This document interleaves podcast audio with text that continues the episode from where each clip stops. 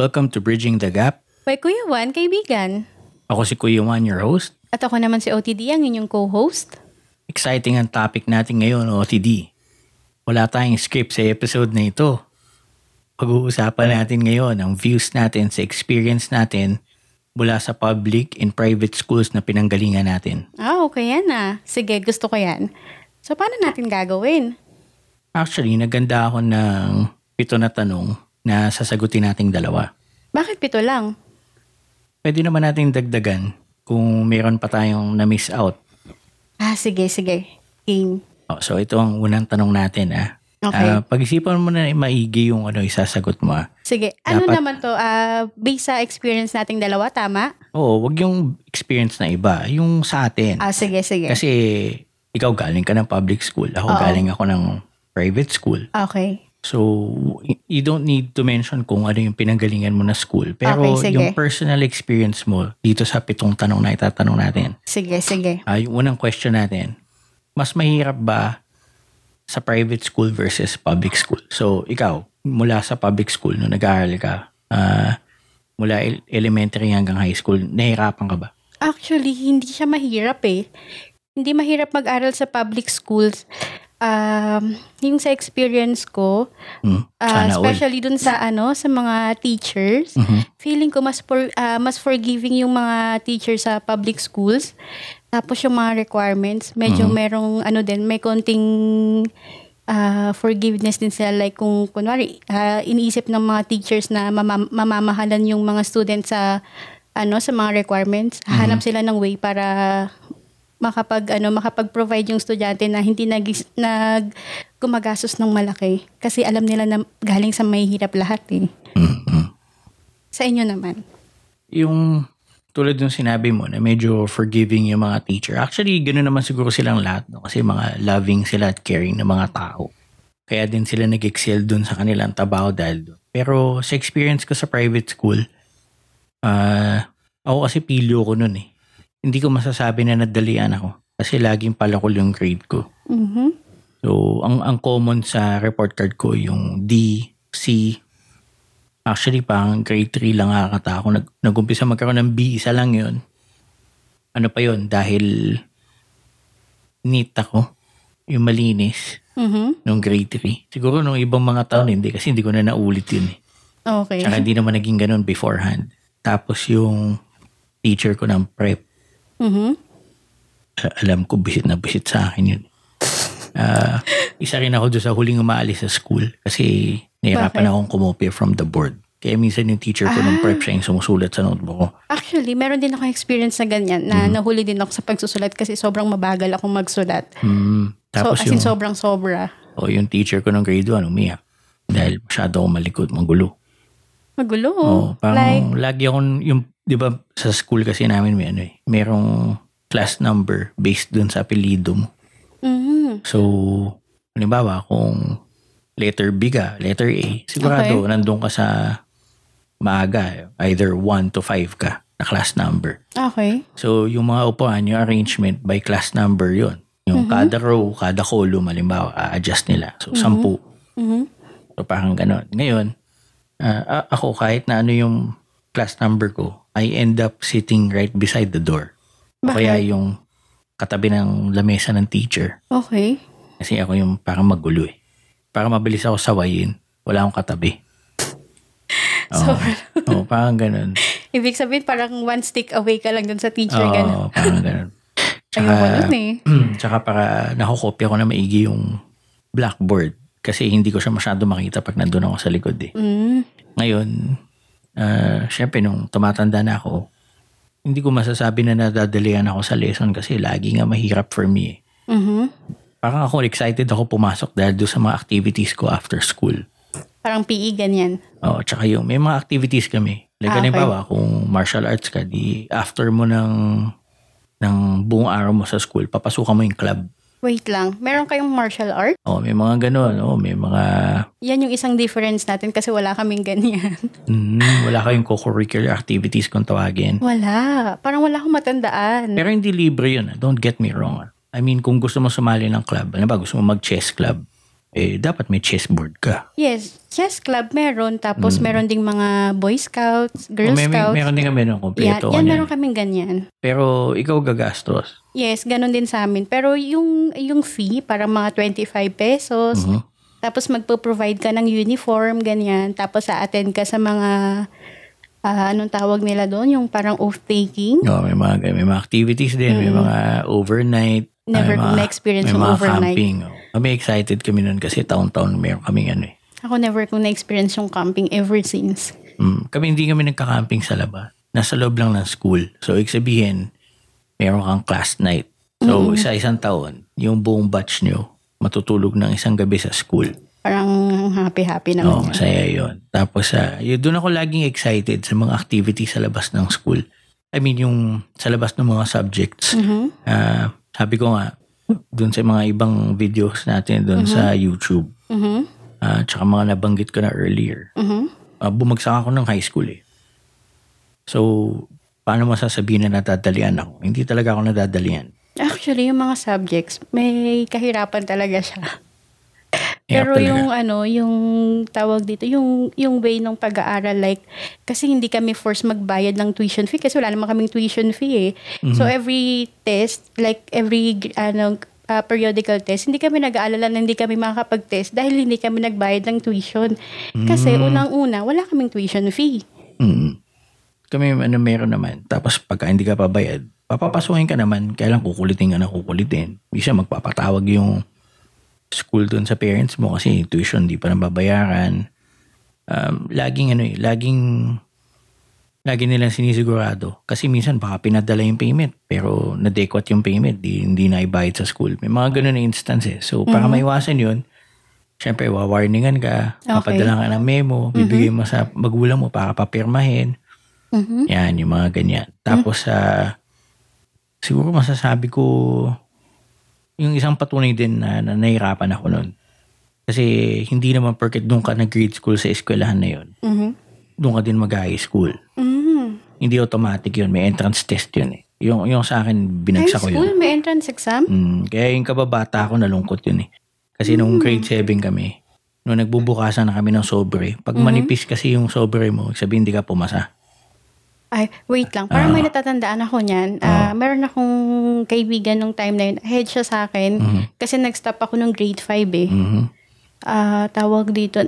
Dun, may ano yata sila. ah, umabot siya dun sa sa year na kailangan nilang mag-exam. Mhm. Tapos bumagsak, bumagsak siya dun sa exam. Mhm. Parang naging ano siya, ah, anong tawag nila dun? Parang nasa bridge program. Mhm. So, yung ibig sabihin ng bridge program, hindi ako sure kung tama yung, ano, ah, kung, yung term ko kasi ito lang naalala ko. Yung bridge program na yun, ah, parang galing ka ng elementary to high school pero hindi ka pa ready mag-high school. So, nandun ka pa sa bridge program para i-prepare ka para mag-high school. Ano yun, parang remedial class, parang. Para siyang remedial class na parang high school. Kasi nasa high school ka nagkaklase. Lahat kayo duman doon. Ah, hindi. Hindi ko O yung mga pinag-aaral. mahina lang. Actually, yung, yung taon na yun, Mm. swerte ako kasi grade 6 pa lang ako noon. eh. Siya kasi parang ah, graduate siya sa akin ahead of time. Mhm. Tapos yun, yun naman yung kamalasan niya kasi inabutan niya yun. Mhm. Okay. Pero ano siya, ah, tawag dito, hindi ko siya masya- hindi ko masasabing bobo siya or something. Ewan ko lang, siguro dahil maraming factors para... Di baka, baka kasi advanced ka mo siya, di ba? Advanced siya. So, baka yun yung way para lalo siya magtagal. So, halimbawang, kasi hindi mo naman pwedeng sabihin nag-repeat ka eh. Hindi naman siya qualified mag-repeat. Pero parang pag masyado siyang advanced, tapos hindi pa siya qualified sa next level, Parang ganun yung eh di dating. dagdagan na lang natin yung kailangan niya i-take para hindi magmukhang binagsak, hindi naman magmukhang masyadong advanced. Baka, baka ganun, baka ganun lang naman yun. Kaya nung ano nung nung ako naman nung nag first year high school, although galing ako ng ibang school tapos nag-transfer lang ako dun sa school nila. Mhm. Pero parehong ano, parehong ah, ano siya, Mhm. ah, public school din. Ah, sabay kaming parang naging magkaklase kami ng first year. Mhm. So nauna siya sa akin graduate ng elementary pero sabay kaming nag first year. Mhm. Yun naman yung ano, yun Okay. yung parang difference naman. O sige, so mabalik naman tayo doon sa kwento ko kanina. Okay. Um, y- yun nga, hindi ako pumasa kaagad nung, nung high school. para makapasok ako doon. Mhm. Ah, even if nag-entrance test ako, Mhm. parang kailangan ko pa mag-appeal letter. Kailangan kong sulatan yung faculty Mhm. o yung mga namumuno ng high school Mhm. para i-qualify nila ako na bakit ka namin kailangan tanggapin. Appeal letter na ikaw mismo yung gumawa. Oo, tapos syempre, checkin naman ng magulang mo yun eh. Pero ikaw susulat. Ah, okay. Kasi hindi naman sila susulat para sa'yo dahil hindi, Tama. hindi mo kung galing sa estudyante yung sulat. Pag Tama. ganun. Tsaka parang hindi sincere yung ano. Oo, kasi Yung message. tatanungin mo bakit bumagsak ako eh. Mhm. Y- yun yung yun yun siguro yung mapagmamayabang ko no kasi kailangan malaman mo kung ba't bumagsak eh. Mhm. Kasi kung hindi mo alam, hindi, hindi mo mababago yun eh. Tama. Di ba? Mhm. So, sige, move tayo. Yung next topic natin, ano, ano yung mga facilities naman dun sa sa public school? Ah, facilities. Mm. Yung inabutan ko sa school ko, actually wala kaming ano, wala kaming playground na literal. Mm. Ah, Ah, marami kami nun. Wala din kaming field nung parang sa mga track and field ganyan na yung racing field. Mm. Wala kaming ah, volleyball field. Basta wala kaming ganun. Wala kaming basketball ring. Wala kaming ah, gym. Eh di pa paano kayo nagpipi? Sa ano, sa quadrangle. Tapos yung quadrangle, walang basketball court doon. Walang print yung lapag para mag-volleyball. Walang ganun. Ah, lately na lang siya nagkaroon. Mm. Pero kailan yung- na lang parang na-take advantage yung space. Yes. Tapos yung ano yung stage pa nun laging ano, laging make makeshift, laging i-order para magtayo ng ano doon ng makeshift na stage kung may graduation, may recognition, ganun. Mhm. So kami naman doon sa school, mula doon sa prep, Mhm. ah, may playground. Mhm. Kumbaga kung isang, imagine mo isang hilera ng classroom na sampu ano. Okay. Kung gaano ka laki yung space na na-occupy ng classrooms. Mhm. Triple pa nun yun nandun sa harapan niya na field. Tapos way. lahat yun buo ng may slide. Eh di ang laki ng school nyo. Malaki talaga yung school. Malaki yung school. Talaga? Oo. Tapos sa meron ding meron din monkey bars, may no mga way. Oo, kung saan ka na maglalambitin, Wala kaming meron monkey bars. may mga gymnasting bars kung ito prep ah. So may mga ganun. Tapos may yung mga sinusuotan ng mga bata, 'di ba, yung pang mga tunnel-tunnel. Mm, wala kaming So ganyan. pag recess, yan, definitely naglalaro lang. Tapos yung harapan ng classroom nyo kasi corridor yun eh. Okay. Tapos may damuhan, di ba? Mhm. Yung unang siguro mga unang tatlong metro ng damuhan, laging ubos yung lupa. Yung damo doon eh. Kasi, Bakit? kasi laging pinupunta ng estudyante yun dahil naguhulin eh. Ah, okay. So, natatapakan lagi yun. Ngayon, kung gaano kalaki yung field na yan, Mhm. dyan din ginaganap yung sports fest. Mhm. So, parang every year, Mhm. uh, may sports fest. Kada grade level mo, di ba? So, yung mga magulang yun nandun. Uh, doon kayo nagsasack race, nag, Yes, tama. tag of war, yung mga ganyan. So, may ganyan. Ngayon, uh, yung sa materials naman sa school, ano ba yun? Um, Like anong klaseng material? may libro ba kayo? Notebook? Actually, yung libro sa amin provided pero Mhm. depende kasi merong allocated lang per room. Tapos kung ano, kung yung allocation na yon ng book eh Naubos. kulang dun sa estudyante na meron dun sa section na yon, wala kang choice kundi makishare sa classmate mo. Oh, example, Or ilan kung- ba kayo sa isang classroom? Ah, 60 kami. 60 to- to 70. Kami mga 48 to 52 eh. Mga ganun din naman. Um, so, ilan, ilan yung mga notebook, ay yung mga libro na ilang estudyante yung napoprovide na ng libro? Depende sa ano, depende sa books. Pero usually yun yung laging nagkukulang yung mga science, ganyan, yung mga math. Pero yung mga EPP, laging kompleto yan. Ah, I see, I see. Kami naman, well, well, lahat kami may libro. Lahat kami may notebook. Kada subject may notebook ka. May seatwork. Tapos may isa kang homework notebook pa sa lahat. Mhm. Ah, pero yung libro kasi na yun, bi- binibili mo yun, parang nire-reprint ng school yun eh. So, so pwede mo, binibili mo dun sa school. Hindi ka naman pwede pumasok ng walang book. Kasi minsan, yung activities na ginagawa nyo sa school, Mhm.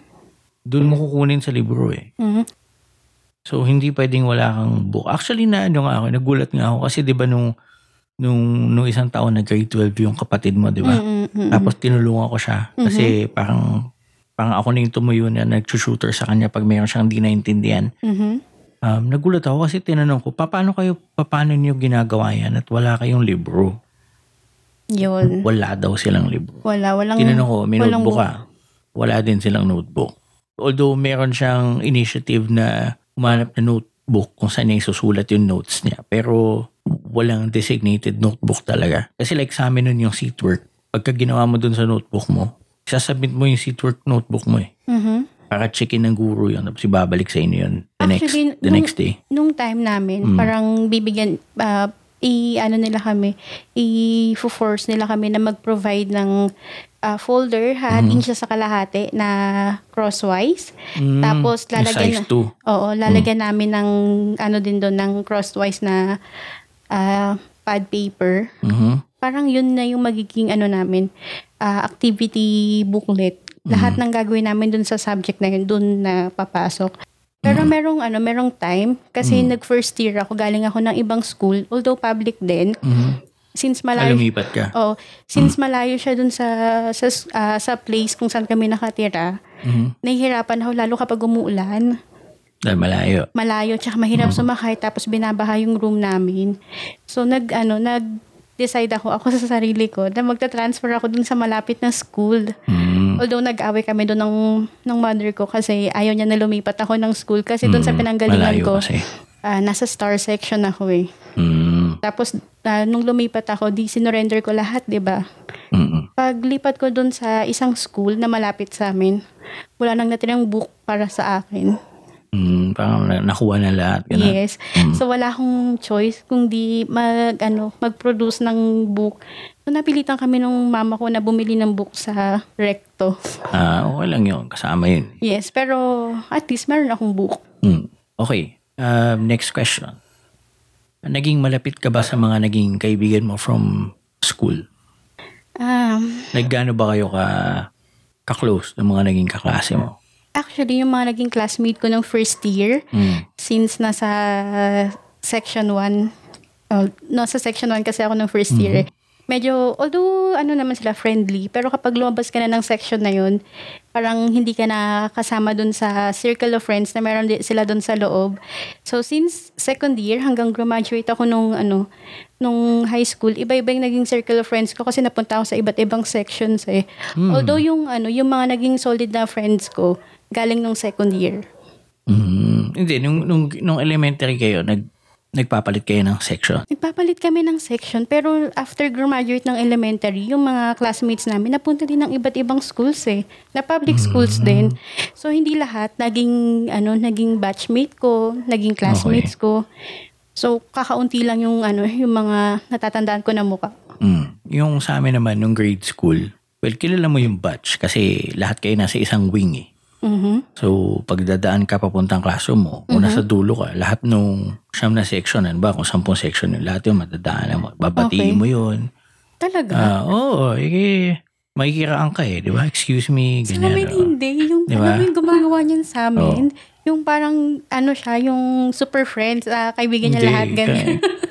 Tuturuan, tinuturuan kami ng ganun eh, na maging friendly. Ba, may, may kisingit ka sa pila, magpapaalam ka. Ayun, oo, yan, Mamaya ginagawa abutin namin ka, yan. magpapaalam ka. Mhm. Pag nalaglag na yung wallet niya, tatawagin mo siya. Mhm. Tapos sasabihin mo, nalaglag yung wallet niya. Mhm. So, ganun din. Pag makikiraan ka. Mm-hmm. Ngayon, nung grade school kami lahat, nagpapalit kami ng section. So, halimbawang, ngayon, halimbawa, kasi sa amin hindi number yung section eh. Parang words. Ah, so, okay. halimbawa, yung ah, lahat ng prep, puro ugali. Mhm.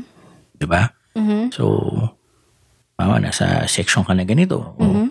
o ngayon, next year, kung mga bundok naman yon hindi, yung kaklase mo ng prep, hindi mo siguradong magiging kaklase ng grade 1 yun. Isa-shuffle kayo. Mm, okay. Di ba? So, nasa, ganun yun hanggang grade 7. Okay. Kaya, by the time na dumating ako ng grade 7, halos lahat yun kilala mo na. Kung hindi mo alam Parang ang, naikutan mo na lahat. oh, kung hindi mo alam ang pangalan nun, Mhm. alam mo yung mukha. Mm-mm. So, ngayon, since may mga kapatid din sila sa lower years, ah, nakikita mo din. So, parang naging isang buong... Kasi habang lumalaki din yung section mo, yung tumataas ka sa section, lumalalim yung, Mhm. yung dinadaanan mo papasok. Halimbawa, yung mga prep, sila yung nasa bungad eh. Susunod yung mga grade 1, tapos grade 2, tapos grade 3. Mhm, mhm. Palilim ng palilim yun sa school. Tapos, syempre, kami, naka-shorts kami ng hanggang grade 3 eh. Mhm. Kaya alam mo, nagbibinata ka na kasi grade 4 ka na eh. Tsaka yung, yung boses mo maano na. Oo. Tsaka, yan, dyan na ako nag-uumpisa yung mga nagpapa-circumcise. hanggang grade 6, di ba? Oo. Pagka umabot ka ng grade 7 na hindi ka pa circumcised, medyo ikaw na lang ang nakakaalam nun. Oo. Kasi nakakahiya na yun eh. Mhm. Ah, well, ganun kami kasi all boys kami. Kaya Mm-hmm. pag nagbibihis kayo sa PE, mga ganyan, medyo nagkakahubaran dun eh.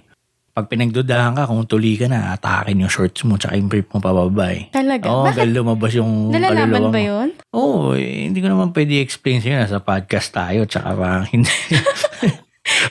Parang hindi proper yung topic na yun. Sorry, sorry. Oh, sige, erase, erase, Oo, erase. so, so punta na lang tayo dun sa apat, sa pang-apat na tanong kasi paano malalim na yun na pag-uusapan din.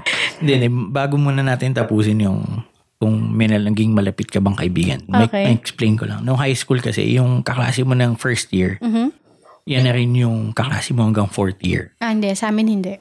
Mm. Pa, lalo sa akin, although yung ano, yung yung mga section kasi na ano ko eh, Mhm. natanggal ako doon sa section 1 eh. Mm.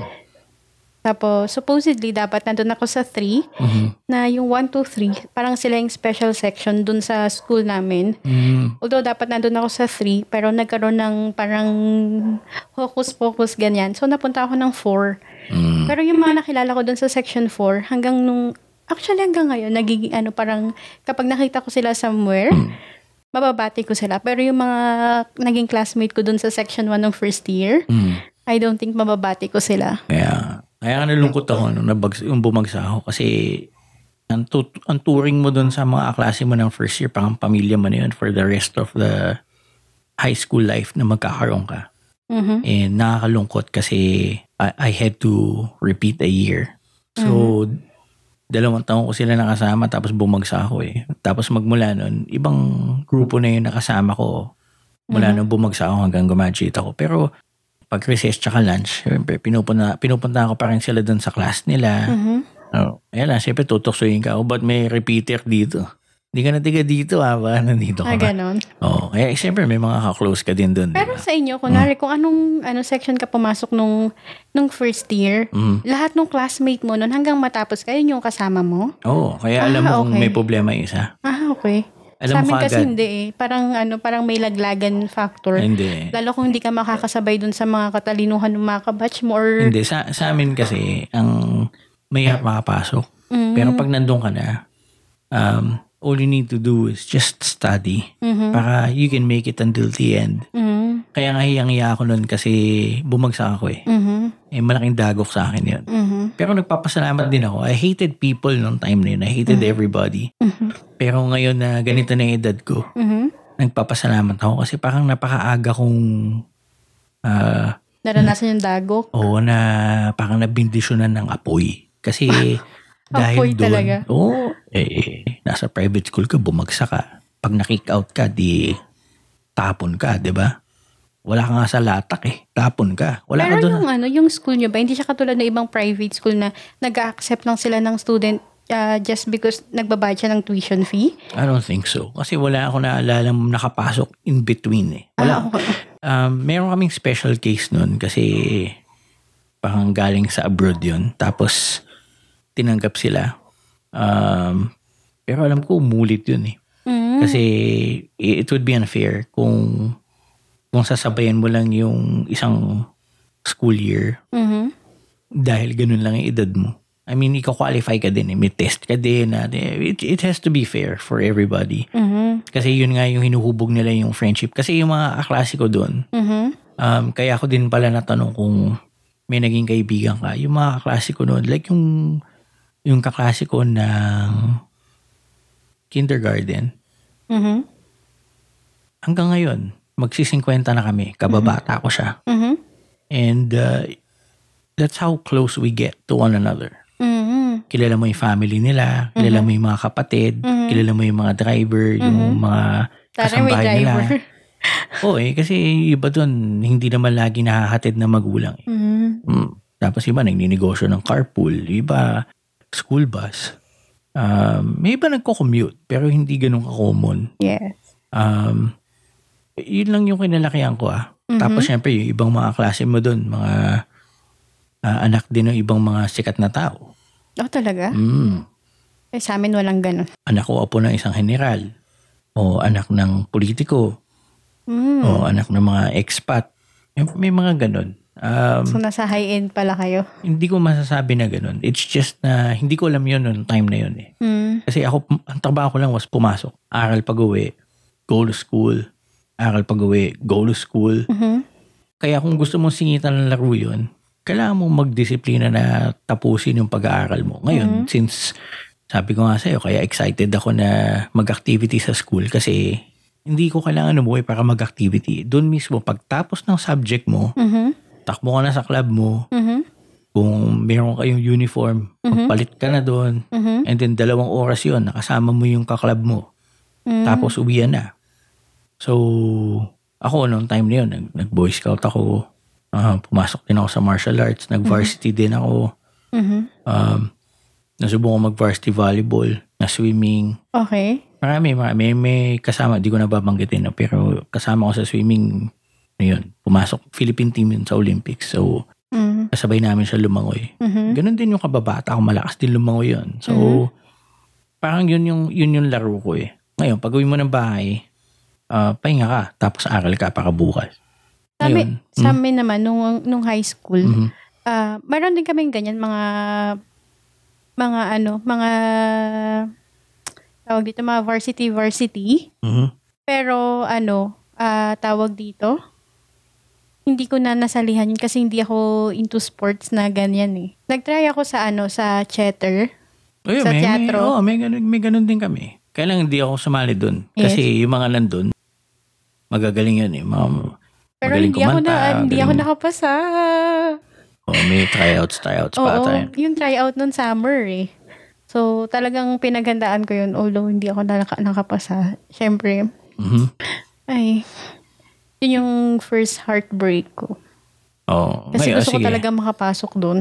Oh, ito naman, para medyo ma, ma iba naman yung tanong natin. Mhm. Ilan lang sa tingin mo na na-kick out, nag-drop out doon sa school mo, elementary or high school? Kabatcha, hindi not necessarily kaklase mo, basta yung kakilala mo lang. Yes. Ah, actually, nung elementary, ang natatandaan ko parang isa. Mhm. Pero nung nag-high school ako, ito, confi- ah, ano to, ah, maingay to sa, ano, sa batch namin. Mhm. Kasi merong mag-boyfriend tsaka girlfriend na ah, hindi na sila pinapasok. Malapit na matapos yung ano, yung school year noon, hindi na sila pinapasok kasi yung babae na buntis siya. Mhm. So yung punishment nila, hindi sila makakaakyat ng stage para graduate. Marireceive lang nila yung kanilang diploma. Mm, ako, ako isa. Yung, kasi sa amin noon, bawal ka mag-artista eh. Pagka nag-artista ka, nakita ka sa TV, ah, tatanggalin ka ng school. Mm. So, ito kasi, family sila ng mga artista. Siyempre, hindi na mapipigilan yun basta-basta, di ba? Mhm. Um, ah, alam ko earlier, hindi ko na siya nakikita sa school. Eh. Pa, hindi ko na siya naalala na nandun nung grade 7. Siguro parang grade 3 or grade 5 ata, wala na siya doon. Medyo ka-close ko yun nung maaga, nung mga grade 1 tsaka prep. Kasi lagi kami magkasama nun tsaka pag wala kaming baon, nang hold up kami sa school eh. No way. Oo, yung mga Magkasabot kayo sa Oo, kalokohan. kaya malaki kasi yung tao yun eh, malaki din ako nun. So, pagka may magsi-CR, yung pagka itataas na yung shorts tsaka yung brief, ah, bigla mo hawakan, ano yung baon mo, ano yung baon. Pero hindi kayo na yung nangungutong ng oh, pe- penging piso, ganyan. hindi, hindi, hindi kami ganun. Ah, okay. Sa school namin may ganun, nakakainis Yeah, yun. oo. May, may mga ganun, pero hindi namin masyado tinotolerate Lalo kapag ano, kapag wala kang may bibigay. Iba nagbibigay, pero alam mo, masama yung loob. Mm-mm. So, Oo nga, kahit kami, Mm. ako, kahit ako minsan, syempre di naman everyday may baon akong pera. mm, Tsaka yung minsan kung may baon akong pera, naka-reserve yun either dun sa pambili ko ng journal mm, or pambili ko ng ibang requirements dun sa ibang subject like yung mga Oslo papers na wala naman din akong stock. Mm. Ah, ganyan, mga color nung- papers. Ako ng prep, ano, may, may baon ako everyday 5 pesos. So, nakabili ako ng either Tron or Banana Q na 250. Tapos 250 din na soft drink. Wait, sobrang ano na yan, sobrang tagal na. Oh, tagal na yun. Tagal na Yung yun. inabutan kong turon, limang piso. Tagal na yun. Limang piso or yung, limang, sa yung, limang, yung limang piso ko na baon nun, ano yun eh, bill. Bill na berde. Ah, okay. Oo. Matagal na yun. Okay, ah, punta na tayo sa lumalabas na edad ko. Na tayo sa number 5. Paano mo tanggapin ang mga pagkakamali mo sa school? Like, may mga punishment ba kayo? Punishment? Mm. Ah, ako ang naalala ko lang, like Mm. kunwari, yung teacher nyo, nagbigay siya ng assignment na kailangan ninyong mag, magdala kinabukasan ng particular Mm-hmm. na mga gamit or something. Tapos Mm-hmm. hindi ka nagdala. Ah, hindi ka lang makakasali dun sa gagawin nilang activity. Mm. Tapos wala ka pang grade. So yung part na yun ng cla- ano ng, class record mo, parang empty na siya. So yun, yun, yun Mm. yung parang pinaka-punishment. Hindi mo lang makukuha yung grades. Parang ganun. Wala ka lang grades. Wala, parang wala zero. yung ano, yung jug. Yung halimbawang, ako like, ama, maingay ako, di ba? So, bibigyan ako ng parusa ng teacher ko. O, sulat mo to ng 100 times. I will not be noisy in class. Meron nung elementary. Oo, ganun. Mm-mm. Ay, actually, meron din ganun nung high school. So, Mm. meron kami parang bulletin board kung ano yung mga, kung sino yung mga may punishment sa araw na to. Mhm. So, meron ka din reason kung bakit. Mhm. So, minsan may kukopyahin ka. Pero itong mga kopyahin mo, hindi na siya paulit-ulit. Parang mahaba siya na parang mga brown paper. So, kung may tatlong pahina yun, ulitin mo ng tatlong beses yun. Tapos, So, hindi sa, mo na magagawa yung, yung trick na ano, yung pagdudugtungan yung mga ballpen.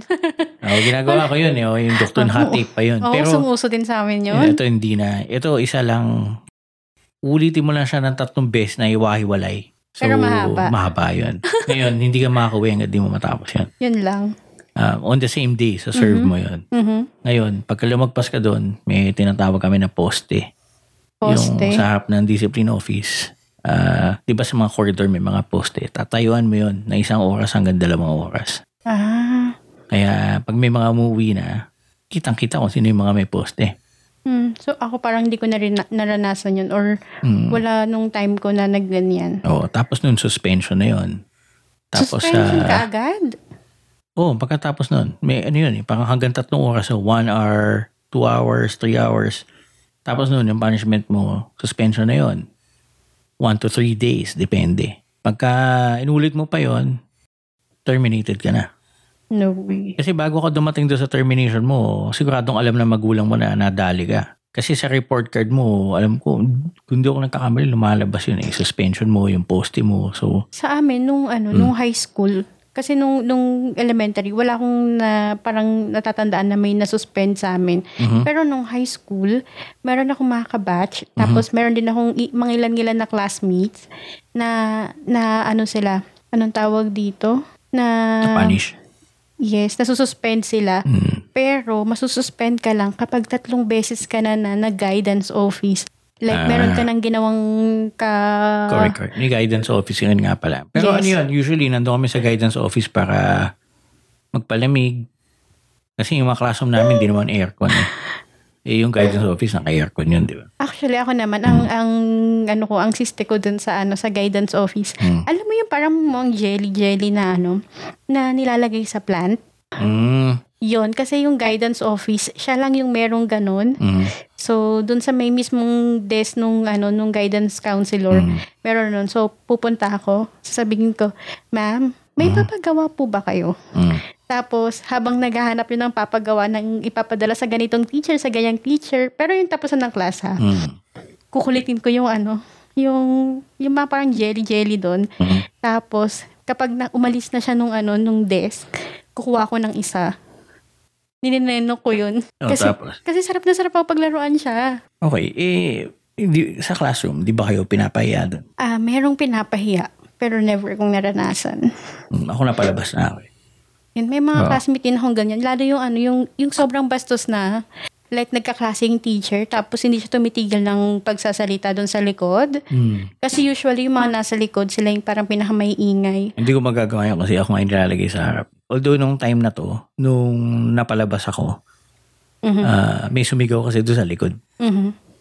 Ako tinanong kung sino. Mhm. Sabi ko, ano, ano alam ko dyan, nandito ako sa harap. Mhm. I mean, may kinokopya ako sa blackboard. Eh, isip ko kaya maniwala ng teacher. Mhm. Pinalabas ako. So parang ikaw yung umako ng kasalanan ng iba.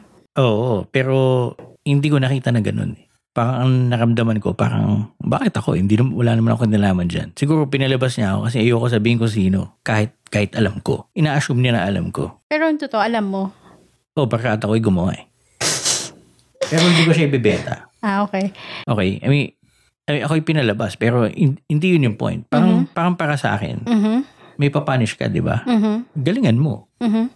Bakit mo ibibintang doon sa tao na inisip mo na alam niya, tapos Mhm. yun yung pinakasama kasi di mo malaman kung sino. Tama. Oh, it's okay to have justice. Yes. Just make it right, man. Kasi kung hindi mo alam, don't put it on somebody else's shoulders. Yes. Kasi kung ganun, Mhm. di lahat ng buong class dapat pinakasama mo. Tama. Kasi nag-officer ako. Officer ako nung high school, Mhm. nung honor guard. Mhm. Officer din ako nung nag-ROTC ako ng college. So, ang kasalanan isa, kasalanan na lahat eh. Mhm. Hindi yung kung sino lang yung tinanong mo. Tama. Di ba? Eh, well, iba-iba yan eh. Pero ang, ang point ko dito is ano eh, um, dyan, dyan mahuhubog yung pagkatao mo eh. Kasi pa nagkamali ka, kahit sa sagot mo nagkamali ka, di ba? Um, pa- mapapahiya kasi pagtatawanan ka eh. Mhm. Parang taas-taas ka na kamay, hindi mo pala alam yung sagot. Pero that's how you learn eh. Yes. Kung ayaw mo mapahiya, edi aralin mo. Para sa susunod na tatawagin ka or sasagot ka, hindi ka mukhang ing-ing dyan, di ba? Tsaka actually, ah, Mm. tawag dito yung mga kabatch ko, yung mga naging classmate ko, especially nung ano nung fourth year Mm. na ano na yung si taas ng kamay tapos hindi alam yung sagot. Oo. Pero tataas siya ng kamay para lang sabihin niya kung ano yung naisip niyang sagot dun sa particular na question na wala namang talagang ah, kahit anong relationship dun sa ano Mm. Sa tanong. Sa amin pinapagalitan pag ganun. Hindi kami pwede magtanong ng stupid question. Siya ano tawag dito pero sa ano sa mga kabatch ko na Mm. ano na O yung parang Nakikita ko ngayon? ka lang. O hindi pwedeng Yes. ganun. No? isa siya sa ano sa parang medyo ano nga parang well off pero hindi super pero Mm. well off kumpara dun sa yung matatalino talaga. Mm. Kaya, So, yung confidence niya na na-build niya ng maayos. Oo, pero nasa lugar. Kasi you're wasting everybody's time. Kasi din, like, like yung minsan may, may pinagalitan sa amin. Parang Mhm. kung magtatanong ka lang ng ganyan, huwag mo aksayin yung panahon ng lahat ng estudyante na nasa classroom na to. Actually siya ano Mm. tawag dito parang yung teacher nagtanong tapos siya hindi niya alam yung tunay na sagot pero may naisip siyang isagot. Eh, di, walang Sinagot problema niya. doon. Yun. Wal- Walang problema doon. Pero Siya, yung magpatataas ka ng kamay just to ask a stupid question, Yung mga ganyan sa amin lagi napapahiya. oo, pinapahiya Mm, Kahit yung talaga. mga classmate namin. Yung sa amin kasi yung pagpapahiya, Mhm. eh, nagsilbing apoy yun. Apoy para hindi mo na gawin ulit. Mhm. Tsaka para galingan mo. Mhm. Ah, I understand. Maraming tumigil sa pag-aaral dahil napapahiya sila sa school eh. Mhm. Um, I think alam mo yung sinasabi ko kasi Yes, tama. may mga alam tayong malapit sa'yo na ganyan, di ba? Yes. Yung hindi napapasok kasi napagalitan. na ano. Sa amin normal yun eh. Kailangan mong tanggapin yun. Kasi pag napagalitan kami at nagsumbong kami sa bahay, kami yung papagalitan. Yes, actually, parang nabanggit ko din siya nung last episode Mm. natin na Correct. parang rason na ba yung parang napahiya ka para tumikil ka? Mm, Parang, ta- Mm. ano, enough na ba yun? Parang ganun. tama. So, Kasama sa growth yun eh. Mhm. Ah, ang problema, hindi ganyan tignan ng Mhm. lahat ng tao yan. mhm. Okay? So, yung number six, ah, mas madali ba humanap ng work? Um, ikaw, sa point of view mo, galing ka ng public school, mas ma- nahihirapan ka ba humanap ng work? Ah, actually, depende sa trabaho na ina-applyan mo tsaka dun sa kumpanya na pag-a-applyan mo. So, kung ang ina-applyan mo lang eh parang Mhm. mga entry-level na job, Mhm. siguro madali lang. Pero kung nag apply ka na medyo mataas na position, parang may ano pa din, may may tinitingnan pa din yung ano yung nag-hire na yung background mo sa sa school Mm. kasi syempre naiisip nila na kapag parang galing ng public school, parang hindi siya ganun kadisiplinado. Mhm. Although hindi ko hindi ko nilalahat ah, kasi nung ano, kahit ako kahit ako sa sarili ko, hindi ako ganun kadisiplinado nung graduate ako. Mhm. Kasi lagi kaming pinagbibigyan. So nasanay kami na ganun. Mhm. Well, ako naman in my case, uh, kon- kontra doon sa iniisip ng iba dahil galing ka sa exclusive school, galing ka sa the big three, halimbawa, um, madali ka makahanap ng work. Okay. Actually, you are very well qualified to do work. Lalo na kung startup work yan. Mhm. Kasi parang ano eh, parang trained ka hindi para sa startup work eh.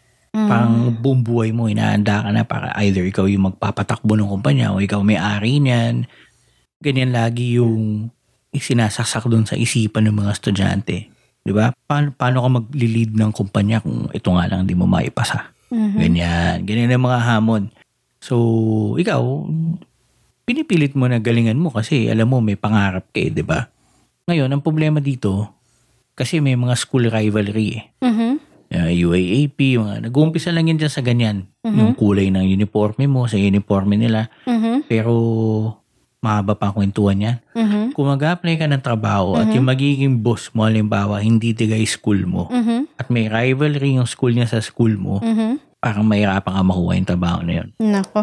Ano yan, hindi na napag-uusapan yan.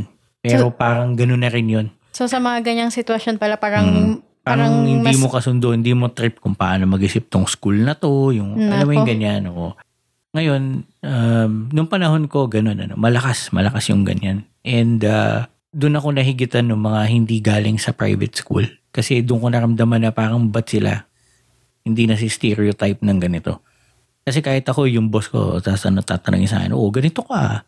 baka ano, Dapat madali lang sa'yo to. baka naisip, Oo. baka inisip nung nag-hire na hindi siya natetreten dun sa ano, Mm. sa nag apply na galing sa public school. Baka siguro ganun. May ganun din siguro. Hindi naman natin malalaman. Kasi ako, hindi ako ganun mag-hire. Ako nag-hire ako ng tao na mabibigyan ko ng chance. Tapos tutulungan ko para talunin ako. Di ba? Ah, Di ba yung ikaw, nung nasa ano tayo, yung tawag dito, yung job fair. Mhm. Yun lang ang requirement na hinahanap ko. Wala akong pakialam kung anong school ka galing. Wala akong Magbasa pakialam magsulat. kung, wala akong pakialam kung may tattoo ka sa mukha or something. Hindi Yes. ako ganun na tao. eh. Yes. Um, actually, ma- meron ako mga situations, yung mga tumulong sa akin, marami talagang tattoo.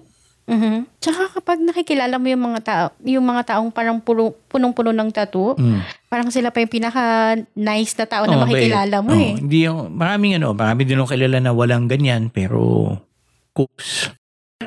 Oo. Ah, basta ganun, ganun may ugali sila na Mhm. hindi mo pwedeng i-judge yung libro nga by the cover. Mhm. Ah, kasi it's just not proper. Mhm. Kaya ako hindi ako nag-judge. eh. I mean, like, ganito na lang. Ako, mag-grocery ako. Mhm. Um, naka-maong lang ako, naka-t-shirt. Pero ina-IDhan ako. Kasi parang linggo-linggo na lang daw, bakit ganun yung ginogrocery ko? Mas malaki pa doon sa sweldo niya. Mhm. Aba, malay ko. Hindi ko problema yan, di ba? Kami yun yung grocery ko eh. So, ayoko din na lumalabas ako araw-araw. eh. So, anong problema dyan? Pero IDhan mo ko. Pero ang binayad ko, hindi credit card, debit card. Ibig sabihin, na pag-punch ko ng pin ko, bo, na-transfer na yung pera doon sa grocery store, di ba? So, Tama. Ah, yan. Yan naman ang problema ko. Parang minsan may mga common sense na mga bagay na hindi naiintindihan ng ibang tao na feeling kong kailangan pang turuan tungkol dyan.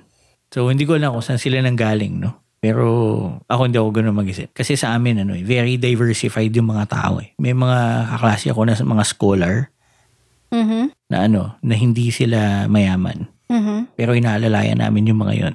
Mhm. Pag walang libro, ah, bibigyan mo ng libro. Mhm. Pag walang papel, bibigyan ng papel. Mhm. Pag walang ballpen, bibigyan mo ng ballpen. Pero yun yung mga magagaling. Pag ako walang sagot do sa tanong sa, sa quiz, malamang pag tinanong ko to may sagot to.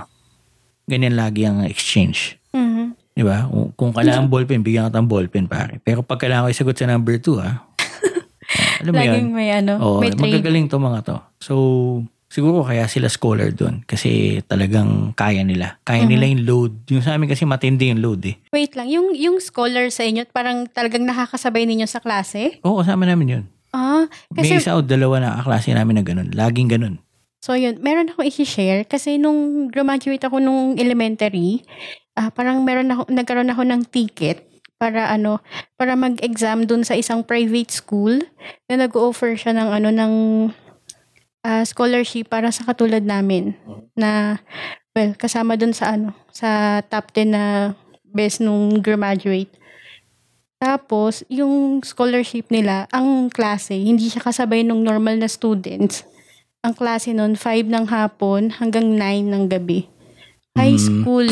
Di ba, baka special yun? Hindi siya special. Mm. Yun yung ano yun yung scholarship talaga nila. Ganong oras. Ah, baka kasi di kaya nagtataba kasi yun. Hindi. Mm. Kasi high school pa lang yung first year high school. Mm. Lahat ng scholarship nila doon papasok. Hindi nila sinasabay yung scholar nila doon sa sa normal na ano Ah, na, na class. Oo. Sa amin hindi. Kaya, kaya nagulat ako, sinabi mo na kasabay ninyo. Kasi nung, nung time ko, na Mm. nagkaroon ako ng chance na makapag-apply for, ano, for scholarship dun sa isang private school, Mhm. yung magiging klase namin 5 ng ah, hapon hanggang 9 ng gabi. Well, uh, actually, ano, dumating kami doon sa point na ano, mayroon kaming program sa school kung saan kami nagsushooter ng mga taga-public school. So, alam mo, sa akin, naka-assign sa akin apat na, apat na estudyante. Well, yung time na yun, walo kasi parang sobra yung mga students. Tapos sabi ko, ako na lang. So, walo yung estudyante ko. Mhm. Tapos, tutor mo yon sa klase nila kung may problema sila sa science, sa math, sa, tuturuan mo yon So, every Sabado ng umaga, pupuntahan mo yung mga yun sa school nila. Pupunta, Papasok din sila sa school nila. Mhm. Tapos, tuturuan mo sila kung ano yung subject nila, kung ano yung, kung ano yung topic nila for that school year. O, yan, tuturuan mo sila. Para mas naintindihan nila yung lesson, di ba? Mhm. Ngayon, siniseryoso namin yun kasi nakikita namin yung mga scholar namin Mhm. napaka-dedicated pag Mm. magtuturo. Mhm. Kasi sila galing din sa kahirapan. Yes, tama. Oh, so, na-passionate sila dun sa ginagawa nila na yun, di ba? Tawag dito, hindi ko tinanggap yung ano, hindi ko na, hindi ko tinanggap yung scholarship mhm. simply because hindi ko kayang pumasok ng 5 ng hapon hanggang 9 ng gabi for one reason kasi delikado dun sa lugar namin. Na kapag lumagpas na ng 7 p.m. na nasa labas ka pa, delikado na talaga. So, okay. Ah, doon na tayo sa pampito na tanong. Sa Okay. tingin mo ba may pag-asa kang gumaling at yumaman kapag galing ka ng public school? Um, Parang ano ba sinasabi sa inyo yung purpose nyo para pumasok kayo sa school? Actually, yung yung pinakagasgas na ano, na na term na lagi kong naririnig sa mga teachers, ganyan. Kahit sa ibang mga nanays, kahit sa mama ko. Mag-aral ka ng mabuti para makakuha ka ng magandang trabaho pag tanda mo, ganyan. Pero yung totoo, kapag graduate mo, yung pinag-aralan mo dun sa school, parang hindi mo siya magagamit sa pagtatrabaho mo. Pero yung gumaling, may may chance. Mhm. Yung yumaman, although ako nung ano, Hindi, paano masabing hindi mo nagagamit? Ganito na lang. Di ba may ginagawa ka? yes. Ngayon, may pinagkakabalaan ka. Mhm. Paano mo mayayaman na malalaman na sapat yung bayad sa'yo? Di ba may basihan kayo? Mhm. Binibilang na yun, di ba? Mhm. O, syempre, ina-add mo yung kada araw, di ba? Mhm. O, hindi ba math yun? Hin- hindi. Yung yung part na 'yan, Oo. ah, kasama doon. Pero yung yung time na yung pinagtrabahuhan ko after ko nag-work sa like nung nama- nag, Oo. nag-McDonald's ako, O, hindi ako prepare nung school nung school ko para magbas ng table. oo nga. Maka- pero, parang parang gano'n. pero hindi ba gigising ka na maaga? Every day may schedule ka. Mhm. Gigising ka. Mhm. O, paghahandaan mo yung traffic, Mhm. yung ligo, Mhm. yung pagbaon, Mhm. yung pag-ayos ng uniforme mo. Mhm. O, yun ay tuturo din ng school yun ah. Hindi naman yung subject lang ang dapat mong tingnan. Yun yung ano, yun yung common sa amin kasi tinitingnan namin yung school as Ah. subject lang. Okay. Yun yung parang mali na Yeah, yun naman yung difference. Kasi sa Yes. amin, um, well, kaya pala nanggigigil Yeah. ako. Kasi nung panahon na yun, dun sa mga tao, parang hirap nilang intindihin that that's all part of life. No? Parang bakit ko kailangan intindihin na na-traffic ka? Ba't kailangan intindihin ko na parang yung kapitbahay mo, ganito. Wala akong pakialam dyan. Ako may kapitbahay din ako eh. Yes. Ah, ako kailangan ko din gumising na maaga eh. Kailangan ko din mag-park. Pero nung nag-aaral kami, parang sinasabi sa amin lagi na you are the future leaders Mhm. of this country. Mhm. Parang sinasabi nila na magli-lead ka. Yes. Whether sa politiko o sa pagiging empleyado mo Mhm. o sa pagiging business owner mo. Mhm. Pa- Paano magagawin yan kung itong simpleng subject na to binabagsak mo na? Mhm. Kasi yung mga ililid mo mga tao, aasahan ka eh. Yes, tama. So bata ka pa lang, parang tinut- Nahuhubog na kayo. tinuturuan ka na Mhm. na maraming sasandal sa'yo. Di ba? Mhm. Ah, kaya hindi rin option sa amin tumigil ng school. Sa, sa Kasi amin, nam- ay, pag, yung palang simpleng bagay na yun, Mhm. tinigil mo yun eh. How are you going to prepare yourself for bigger tasks? tama, tama. It's just something na you need to respect, no? Bago ka gumaling, Mhm. kailangan mag-umpisa ka. Yes, Ngayon, tama. para dumating ka sa dulo, kailangan mo lakbayin yung biyahe na yun. Mhm. Hindi ka pwedeng sumabay lang, tapos pagising mo, nandun ka na. Nandun ka na. Oo, hindi pwedeng ganun. Walang gano'n. Mm. So, Pwe- Ah, yun, sige, sige. Ano yung sasabihin mo? Yung ano lang, parang gusto ko lang linawin yung ano yung point ko kasi 'di ba yung parang yung yung term na mag-aral ka ng mabuti para makakuha ka ng trabaho. Mhm. So lagi namin inisip na oh, oy, kapag mataas yung grades ko, maganda yung magiging trabaho ko kapag naka-graduate ako o kapag maganda yung performance ko sa ganitong subject, yung yung course ko na kukunin ko sa college, makukuha ko ganyan. So parang medyo naging ano, medyo nakahon kami dun sa sa word na ano, mag-aral kang mabuti Mm. Para makuha mo yung ah, parang best of the best nung buhay. Pero in reality, hindi siya ganun. Hindi, hindi sa ganun umiikot yung mundo. Mhm. Kasi parang basic lang yung pag-aaral. Mhm. Tapos yung the rest, experience. Mhm. Tapos yung turo ng ibang tao, yung mistakes ng ibang tao na kung saan ka rin natututo. Mhm. Parang ganun. Hindi kami na-prepare sa ganun. Well, ka- kahit naman kami, tinuruan kami na maghanda, hindi ka naman talaga nila makahanda for everything. Siguro, bakit ganun? Ano? Yung, yung ako, masasabi ko, mas malawak yung pag-iisip ko pagdating sa ganyang bagay. Kasi, dahil sa dami nga siguro nung sinalihan ko na club, ah, sa dami ng subject na binagsak ko, Mhm. wala naman talaga makapaghahanda sa iyo dun sa susunod na taon eh. Wala. Ah, the only time na nadalian ako sa buong pag-aaral ko ah, sama mo na pati kolehiyo, was yung time na umulit ako ng taon. Mhm. And still, hindi ko siya trinato na madali. Kasi ay, hindi ako pwede magkamali ulit eh. Kaya lang siya naging madali kasi inulit ko eh. Ngayon, kung ang isang bagay, tulad sa tunay na buhay, hindi pa ulit-ulit, asahan mong hindi madali yan. Mhm. Doon mo nga nararamdaman na nagli-level up ka eh. Tama. Kasi kung next year, grade 2 ka ngayon, Mhm. grade 2 ka pa rin next year, grade 2 ka pa rin sa susunod, padali lang lang padali yan. Mhm. Hindi yun yung purpose kung bakit kailangan mong umangat sa school. Kaya nga grade 2 ka ngayon, nahirapan ka, di ba? Guess what? Mas mahirap yung next year. Guess what? Pag pumasa ka doon, mas mahirap yung four, grade 4 mo. Guess what? Pag, pag graduate ka doon, mas mahirap yung grade 5 mo. Ang, ang itinuturo sa inyo, hindi mo dapat asahan yung leksyon Mhm. ang itinuturo sa inyo dito is, is yung disiplina. Kasi kasi kung aasahan mo is yung yung inaral mo ngayon ay okay pa bukas, Mhm. hindi ka nag-level up nun. Mhm. Dapat yung inaral mo ngayon gets through today, Mhm. mako-contribute yan dun sa gagawin bukas. Mhm. Pero dapat may matutunan ka din bago dyan. Mhm. Nobody is assured Mhm. na tomorrow is easier because of today. Mhm. Not unless na siguraduhin mo na ngayon pa lang, Mhm. ginawa mo na yung paghahanda Mhm. para sa kinabukasan mo. Mhm. Yan. Pagdating ng panahon, mas madali na yan. Mhm. 'Di ba? Parang ini-expect mo kung farmer ka, aani ka, 'di ba? Paano ka aani kung wala ka naman tinanim? Mhm. So maaga sa season, tatanim mo na 'yan, 'di ba? Mhm. Siguro 'yan yung kailangan maintindihan ng iba. Yes, no? tama. Mamaya pagka sinamarize natin, eh, babanggitin ko 'yan. Mhm. Ah, anyway, para mapagpatuloy na natin yung ating progress dun sa episode, gusto ko nang sabihin kung bakit wala akong nakitang diferensya. Ang nakita kong diferensya was yung dun sa facilities, tsaka dun sa mga activities. Mhm. Pero dun sa lesson, pareho tayo nag-aaral ng 1 plus 1, di ba?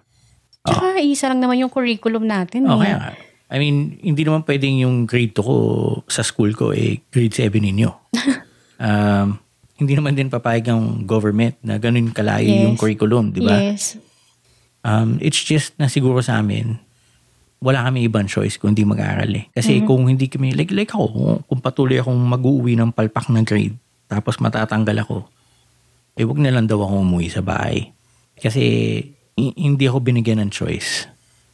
So, kung titingnan mo, magbabasa ka ng wealth books ngayon, Mhm. ganun talaga.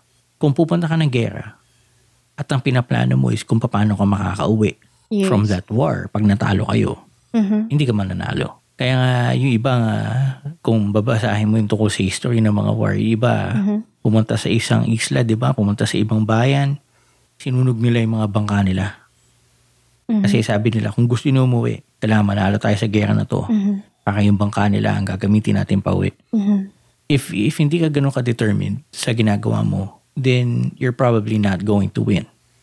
Parang lagi mo sinasabi sa akin na laging Oo. always Burn your 100, ships. ano, Always always 100%, 100%. never Oo. 99. Never 99. Kasi yan din yung turo sa akin ng aking German na mentor. Hmm. Sabi niya, never 99, always Always 100%. 100%. Kasi minsan yung 99% mo na effort, yung ginawa mo, Ba, nagtrabaho ka. Mhm. It took you 10 hours para umabot sa 99%. Yes. Tapos ipapolish up mo, di ba? Mhm. Hindi malayo mangyari na you'll spend another 10 Ten- hours just for that last percent to Last make it 100. 1%. Tama. Ako ang ba? Mhm. Yes, tama. So, always 100. Walang, walang may pakialam kung ano yung effort mo. Nobody, nobody is given a medal for effort. Yes. Uh, I- mean, are you gonna be remembered kasi you're number two? Kung may, com- kung may competition, ang ina-award ba ng gold medal is yung number two? No. Yung number one, di ba? Yes. Oo. So, hindi rin nila tinitingnan kung ano yung pag-ensayo niya. Yes, Kung tama. mas maraming ensayo si number two. Kasi, it just shows na mas nakulang Mhm. yung pinaghandaan mo, di ba? Or, Mhm. Or kung sobrang man yung pinaghandaan mo, hindi mo na-execute ng tama. Kasi it Tama. needs to be flawless para maging Yes. number one kay. Tama. And nandyan yung swerte, yung, Swerte. Mhm. yung paghihirap, di ba? Yung, yung preparasyon, sama-sama na lahat yan.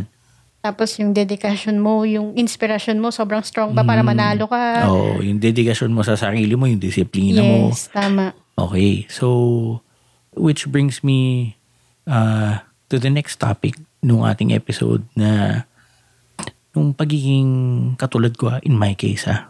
Pag sinabi ko to, I'm talking about myself. Ah, yung mga bobo na katulad ko versus yung mga matatalino. Kasi hindi ako nag-honors class eh. Pero yun yung napansin ko. Kasi halimbawa, doon na lang tayo nung tinuturuan ko yung kapatid mo. Honors class yun eh, di ba? Mhm. Pero bakit pag binasa ko yung lesson niya, mas mabilis ko naiintindihan kaysa sa kanya. Kasi ako tinatanggap ko na mahina ako eh. Mhm. Hindi mo ko matatalo. Mhm. Kasi yung isang beses mong binasa na dahil sa laki ng ulo mo na kala mo magaling ka, Mhm. ako tatanggapin ko na hindi ako magaling eh. So sampung beses kong babasahin yon. Mhm. So siguro dun, dun ako nag-excel. Kasi hindi ko ina-underestimate yung mga kailangan kong tahakin. Hindi ko sasabihin sa sarili ko na, ay okay na to. Kasi alam ko, mahina ako eh. Mhm. So, kailangan ko siguraduhin na lahat ng pasikot-sikot ng subject na to, naintindihan ko ngayon. Mhm. Kung gusto kong merong maganda man lang nakalabasan yung exam ko bukas. Mhm. Hindi ako katulad ng iba na isang basahan lang, alam na. Nakuha mo. Mhm. Siguro, ano din yan, ano? Ano na yan, naituro sa school yan, naituro sa school. Pero, pinaramdam nila sa akin yan in, in another way. Kasi, pinalabas nila na mahina ako eh. So, kailangan mag-aaral ako na mag-aaral para makahabol ako. Mhm. 'Di ba? So anyway, ano tayo? I-conclude natin. Gusto ko lang i-summarize yung napag-usapan natin, ano? Unang-una, feeling ko pareho lang ang pinag-aaralan natin. Yes, pareho lang. Ah, hindi, hindi talaga, hindi, hindi, oh, advance yung school mo or something. Ewan ko ah, siguro. Pero hindi ganun. It's not enough para sabihin mo yun ang galing sa ibang school eh, mas magaling dun sa nagaling sa ibang school. It has nothing to do with it. Pare-pareho lang yung binabasa natin na Tagalog, English. No? Pareho lang. Nasa tao na lang yan kung ilang beses mong basahin yan. Mhm. Di ba? Ah, Siyempre lang mga private schools sa facilities kasi yung mga estudyante nagbabayad. Ibig sabihin may pinaguhugutan yung eskwelahan para magpagawa ng mga ganun na facilities. Like yung audiovisual room namin, naka-aircon, Mhm. ah, mga bago yung upuan nun. Siyempre, naka-soundproof yung kwarto. Ngayon, kung yung ibang school wala nun, um, hindi ibig sabihin mahina yung school. Yep. It's just na sa private school, tanggapin na lang natin, may, may bayad eh. Actually, nung nag-high school ako, Mm. na experience ko yung ano yung audiovisual namin na ano na room Mhm. nung nag fourth year lang kami. Mhm. Doon lang siya natapos. Sa amin every, every year yan. Every year. Kahit no elementary kasi minsan may ini-explain sa AVR. Mhm. Tapos minsan may pinapalabas na cartoons na kailangan yung suriin. Yan. So, masasabi ko, mas lalong may panggastos ang school na private. Kasi may tuition fee yung mga estudyante. So, may panggastos sila para sa extra facilities na ganyan. Mhm. Ah, in turn, nakakatulong din yan dun sa pag, yung abilidad ng estudyante matuto kasi marami siyang paraan eh.